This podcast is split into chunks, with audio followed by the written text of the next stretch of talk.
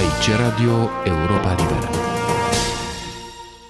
În seara de 21 decembrie 1989, când la București și în alte orașe ale țării se demonstra împotriva lui Nicolae Ceaușescu, Radio Europa Liberă a difuzat un mesaj trimis la München de filosoful și scriitorul Petru Creția, înainte de declanșarea evenimentelor de la Timișoara. Mesajul a fost introdus de Virgilie Runca, a fost citit de Petru Creția însuși și a fost comentat după aceea de Emil Hurezeanu, Gelu Ionescu și Nicolae Stănișoară, directorul de atunci al departamentului românesc de la Radio Europa Liberă. Vă prezentăm acum acea parte a programului Europei Libere în care mesajul lui Petru Creția este prezentat în contextul evenimentelor din România. Așteptăm cu înfrigurare știri din capitala României, unde se pare că în continuare au loc confruntări. O știre ceva mai recentă de la Radio Budapesta, cred că transmisă în urmă cu o oră și jumătate, ne dă însă și motive de speranță. Te înșeli, e cu 2 ore în urmă și e transmisă de la Sofia, dar asta nu are nicio importanță.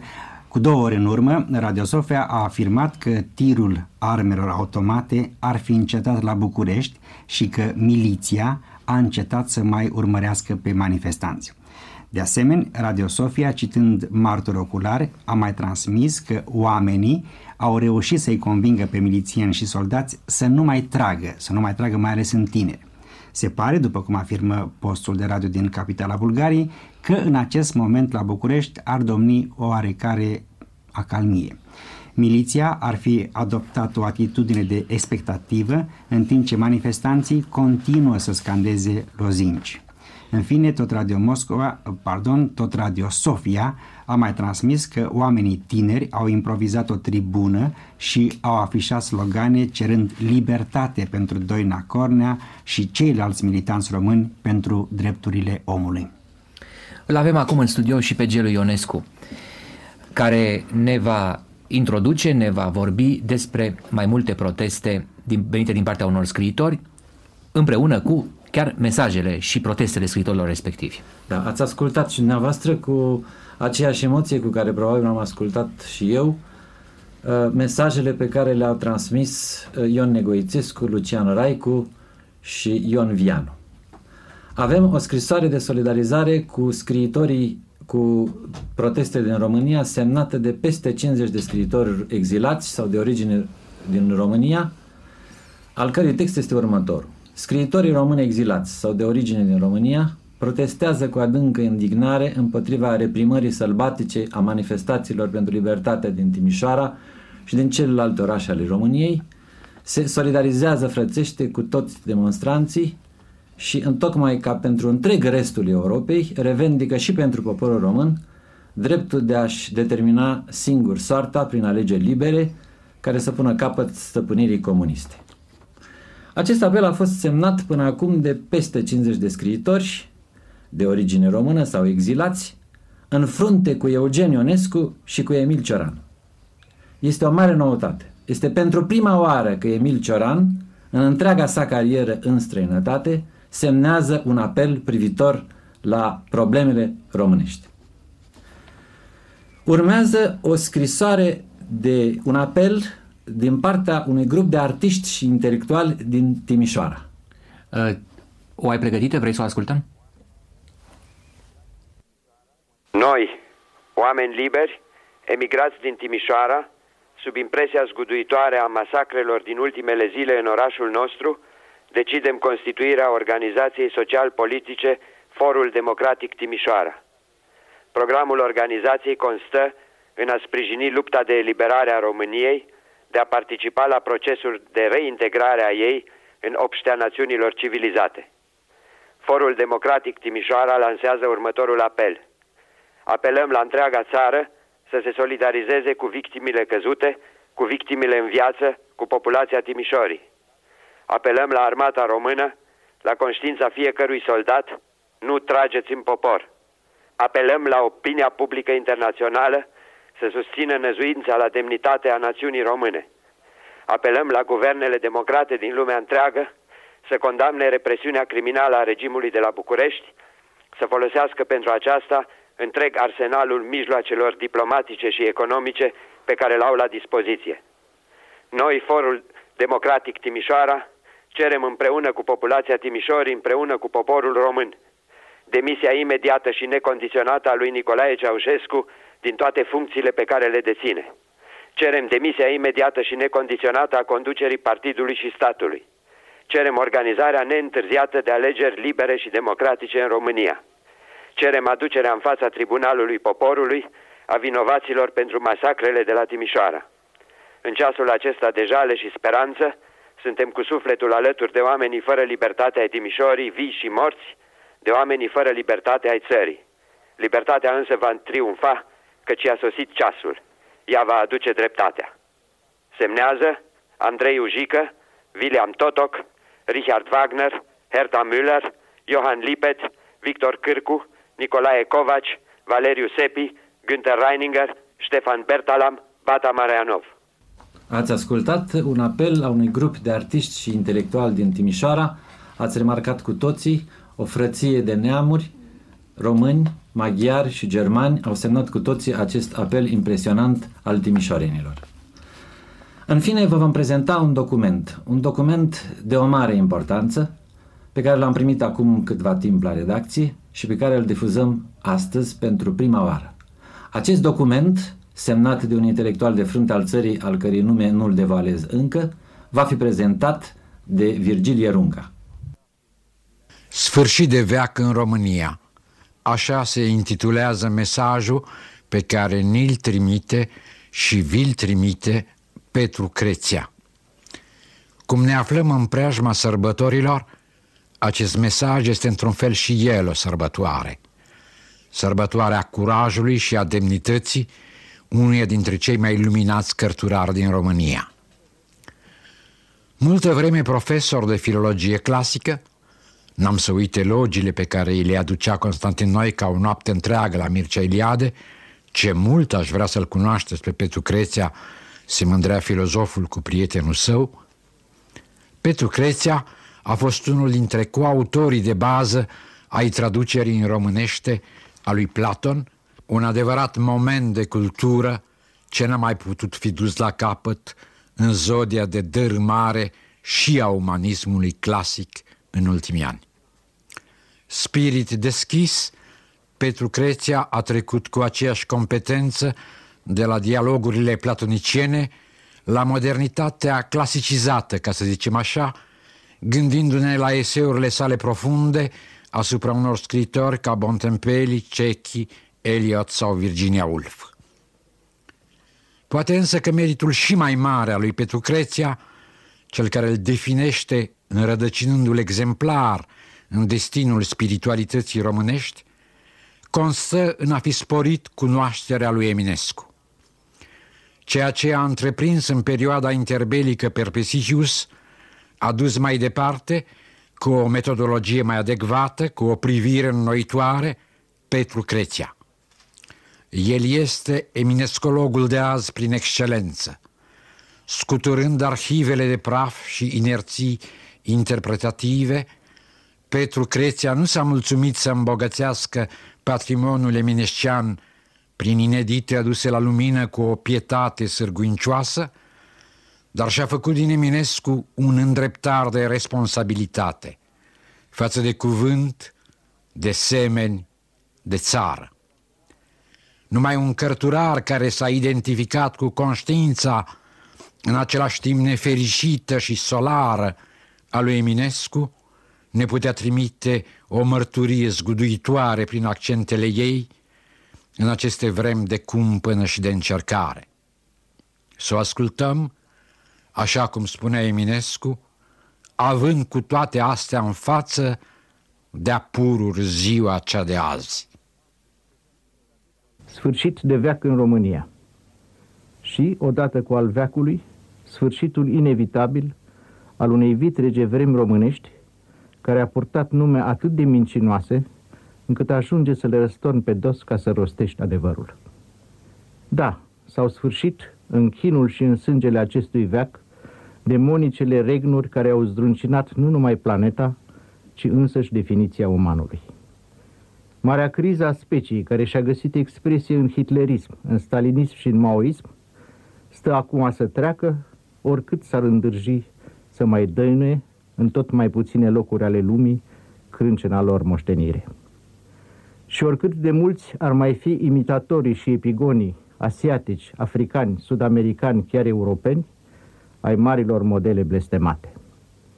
Seamănă toți între ei, toți spun și săvârșesc aceleași lucruri, toți sunt caricaturi fără haz, mizerabile marionete ale destinului națiunilor.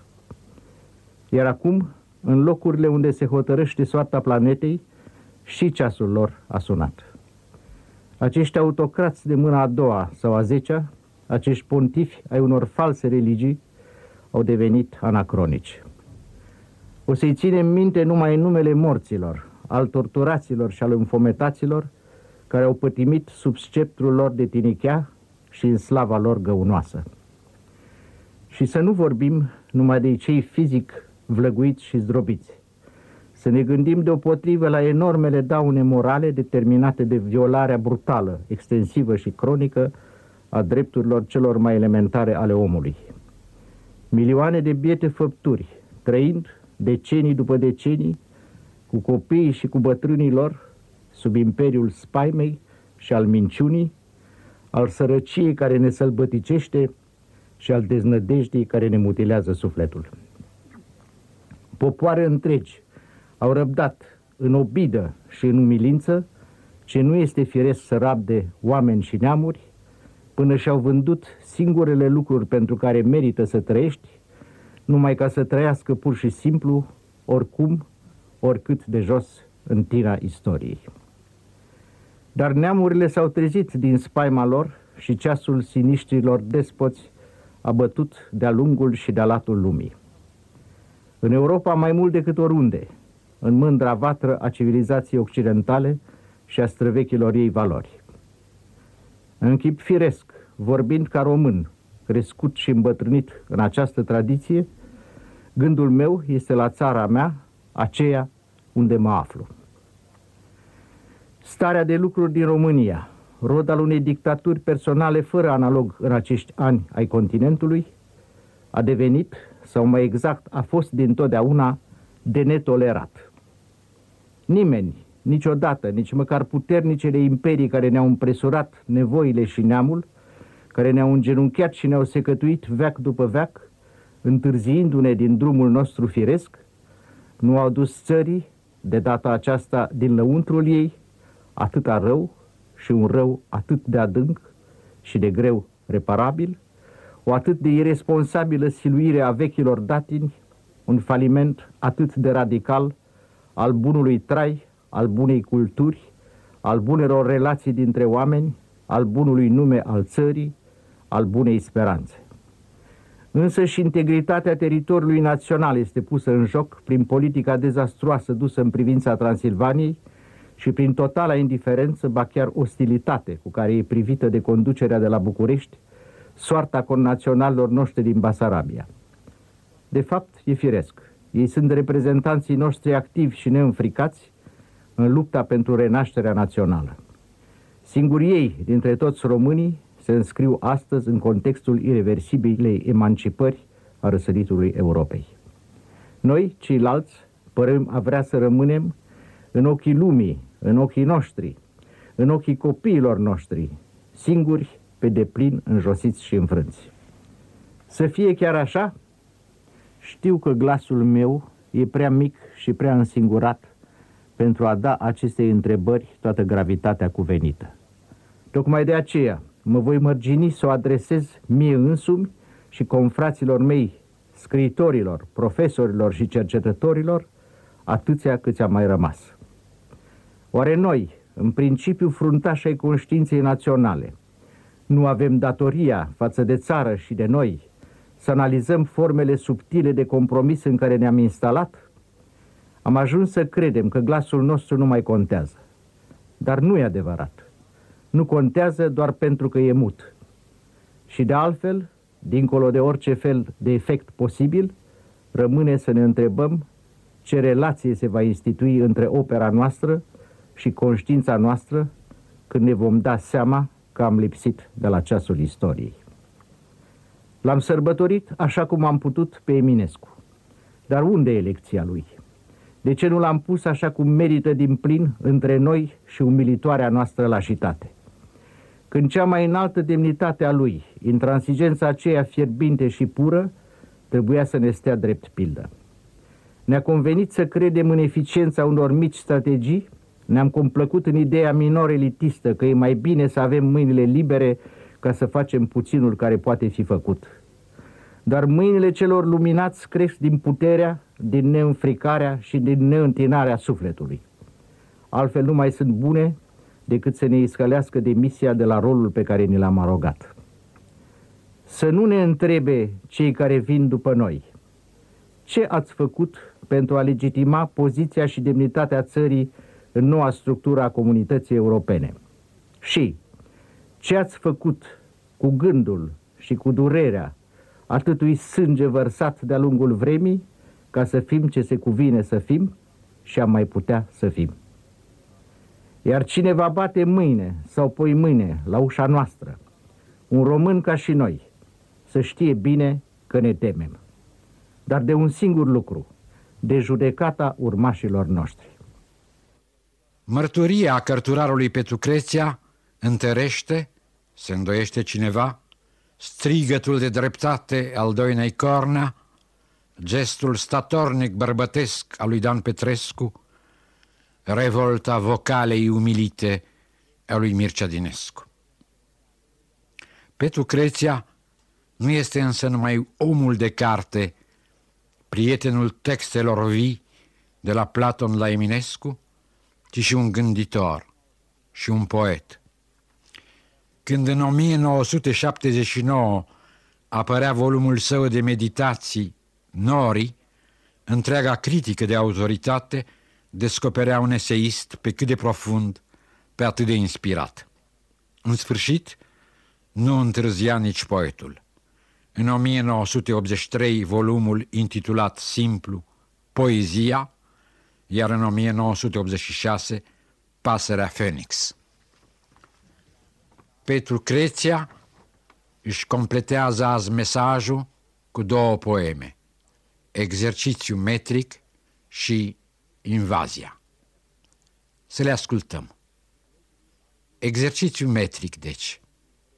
Negri vulturi orbi ocolesc prin vreme, albe rugi se izbesc de ceruri, vârste vechi se întorc și stau otrăvite în lume. Ochii vechi au uitat durerea, timpii noi se opresc în maluri, greu se întorc spre izvor pierdutele ape.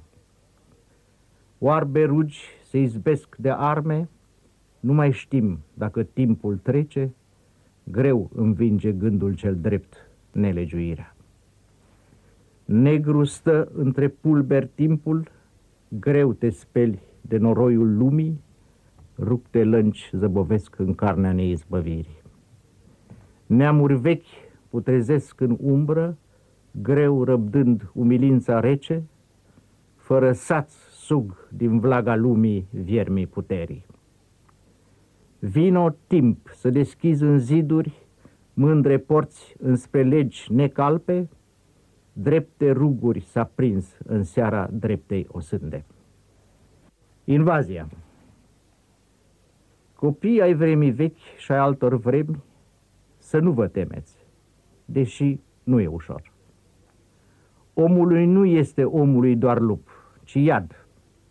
Certificatele există, au peceți fără cusur, blestemul este atestat documentar.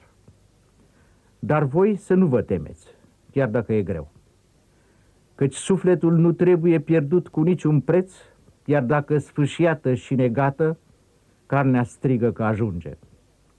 Chiar dacă s-au făcut de niciun preț credințele străvechi, chiar dacă scârna lumii biruie o clipă ori un veac, să nu vă temeți, pas cu pas, de nicio spaimă, să nu vă dați minciunii și ispitei, căci e în joc ceva mai mare decât voi și decât clipa nenădăjduirii. Să fiți viteji în ceasul greu și hâd și să nu risipiți agonisita lumii, izbânzile vechi ale gândului, puterea iubirii, forma spirituală a timpului. Plângând ca niște proști și tremurând de spaimă, pentru lume și cinste, pentru voi, pentru noi, noi vă rugăm smeriți din vremuri, noi vă rugăm semeți de toți ce știm, să nu vă temeți și să biruiți sau să muriți curați și luminați în negrul veac, dând pulberii un sânge mai înalt. Poeme angajate și angajante, coborând din zarea de conștiință eminesciană în bătătura istoriei imediate. Poetul Petru Creția dă mână cărturarului Petru Creția pentru ca împreună să sloboadă din muțenie și resemnare adevărul sfârșitului de veac în România. Un mesaj intelectual, moral, filozofic, foarte prețios, al cărui temei vom încerca să-l deslușim în minutele următoare. Însă, înainte de asta, cred că este necesar să ne întoarcem pe scena acțiunilor imediate. La București mai întâi, ultima știre disponibilă este cea citită de Munteanu în urmă cu vreo 10 minute. Este vorba de Radio Sofia, care la sfârșitul după amiezii a transmis că tirul armelor automate ar fi încetat la București și că miliția a încetat să-i mai urmărească pe manifestanți. Radio Sofia cita martori oculari, transmițând că oamenii au reușit să convingă pe milițieni și soldați să nu mai tragă în tineri. Se pare, după aceeași sursă, că în acest moment la București domnește liniștea. Miliția ar fi adoptat o atitudine de expectativă, în timp ce manifestanții continuă să scandeze lozinci. În fine, Radio Sofia a mai transmis că oameni tineri au improvizat o tribună și au afișat slogane cerând libertate pentru Doina Cornea și ceilalți militanți români pentru drepturile omului. Și în sfârșit o știre de la Timișoara, pentru că acestea sunt orașele noastre martiri, Timișoara și București. Agenția TASS comunică, potrivit unor martori oculari, că muncitorii din acest oraș au ocupat o serie de fabrici și întreprinderi. Se relatează că unii muncitori s-au baricadat într-o uzină chimică și că au amenințat că o vor arunca în aer în cazul în care forțele de securitate nu se retrag. Dar se pare că de ieri, deci de miercuri, forțele de securitate s-au retras din Timișoara. Potrivit altor relatări, la Timișoara s-ar fi constituit și un comitet pentru democrație, din care fac parte personalități ale vieții artistice și juridice, muncitori și reprezentanți ai altor grupuri sociale. Potrivit acestor știri, membrii comitetului s-ar fi întâlnit ieri cu premierul Dăscălescu, sosit la Timișoara, căruia i-au prezentat o listă cu revendicări. Acestea se aseamănă cu cele ale muncitorilor care au ocupat uzina chimică și, în plus, foarte important, cer organizarea de alegeri libere în România. În țară sunt semnalate la această oră demonstrații antidictatoriale și la Arad, Craiova și Iași, în orice caz.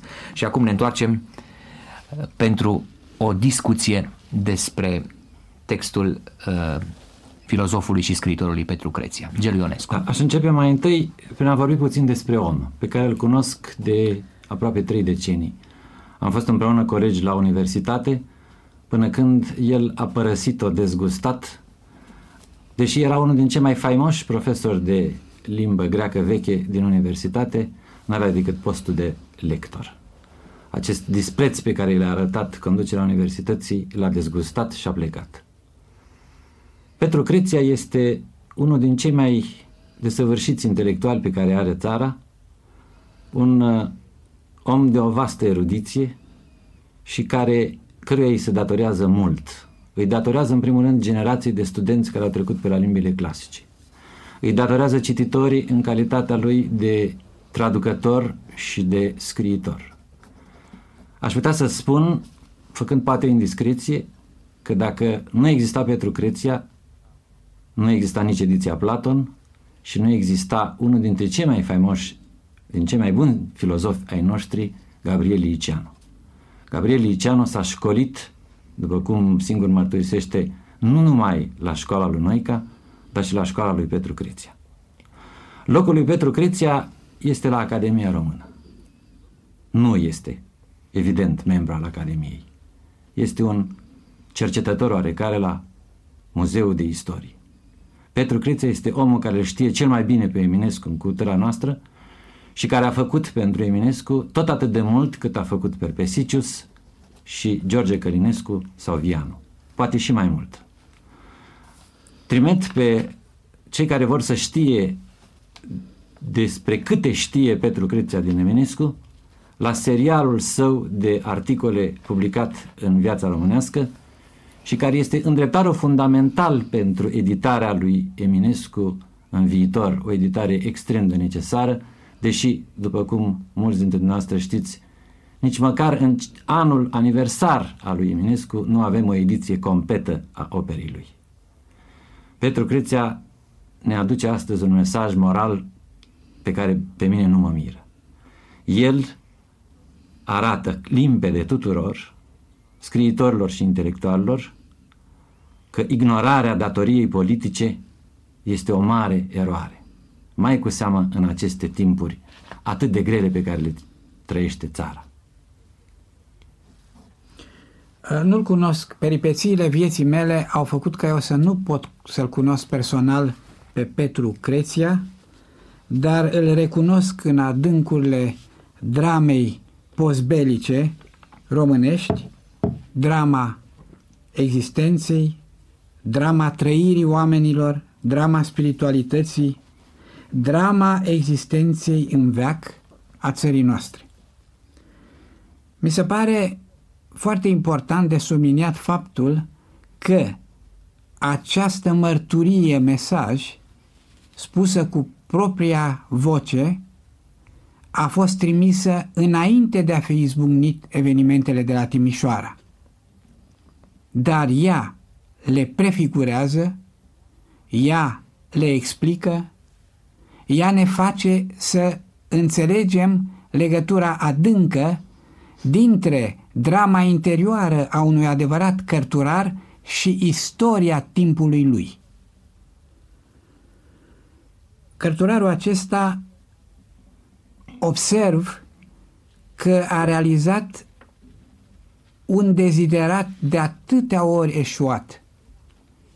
Bunul echilibru, buna măsură, buna cumpănă dintre contemplație și acțiune, pentru că mesajul lui este acțiune, dar este acțiune eficace pentru că a izvorât dintr-o profundă contemplație. Sunt cuvinte și sunt imagini care nu le voi putea uita. Neîntinarea sufletului. Singurele lucruri pentru care merită să trăiești și care erau pe cale să se piardă. De la drama intelectualului până la drama muncitorilor și oamenilor simpli care au ieșit în stradă la Timișoara, lupta era pentru acele lucruri care sunt singurele pentru care merită să trăiești. Printre acestea, libertatea, demnitatea, omenia. În orice caz, se dovedește că oamenii spiritului au asupra oamenilor, așa zisilor oameni de acțiune și mai ales asupra oamenilor puterii, acest mare avantaj de a vedea mai bine în viitor. Mesajul lui Petru Creția vedea în viitorul în care s-a iscat revolta de la Timișoara și începutul emancipării care este politice, este politică, este socială, dar este în același timp și spirituală românească. Eu socotesc că acest text pe care l-am ascultat astăzi este de importanța textelor trimise și citite de la acest microfon, care au ca autor pe Doina Cornea, pe Dan Petrescu și pe Mircea Dinescu. E unul dintre documentele de primă importanță ale gândirii libere din România, un apel la demnitate scris într-un stil care arată natura adânc morală și demnitatea interioară a adevăratului intelectual român. Face cinste culturii și țării românești acest text al lui Petru Creția pe care îl vom mai repeta. În substanța lui profund, acest mesaj este alături de acțiunea directă, de ieșirea în stradă a omului simplu, a muncitorului la Timișoara și București. Un cuvânt. Domnule Creția, la un moment dat spuneți că glasul dumneavoastră este prea mic. Nu este adevărat. Este singurul lucru neadevărat din mărturia dumneavoastră. El a fost mărit acum, multiplicat în glasurile acestor oameni care demonstrează în România în aceste zile. Emil Hurezeanu, încheind o discuție din 21 decembrie 1989 despre semnificația mesajului trimis Europei Libere de Petru Creția înaintea declanșării evenimentelor care aveau să ducă la căderea regimului comunist din România. Aici Radio Europa Liberă.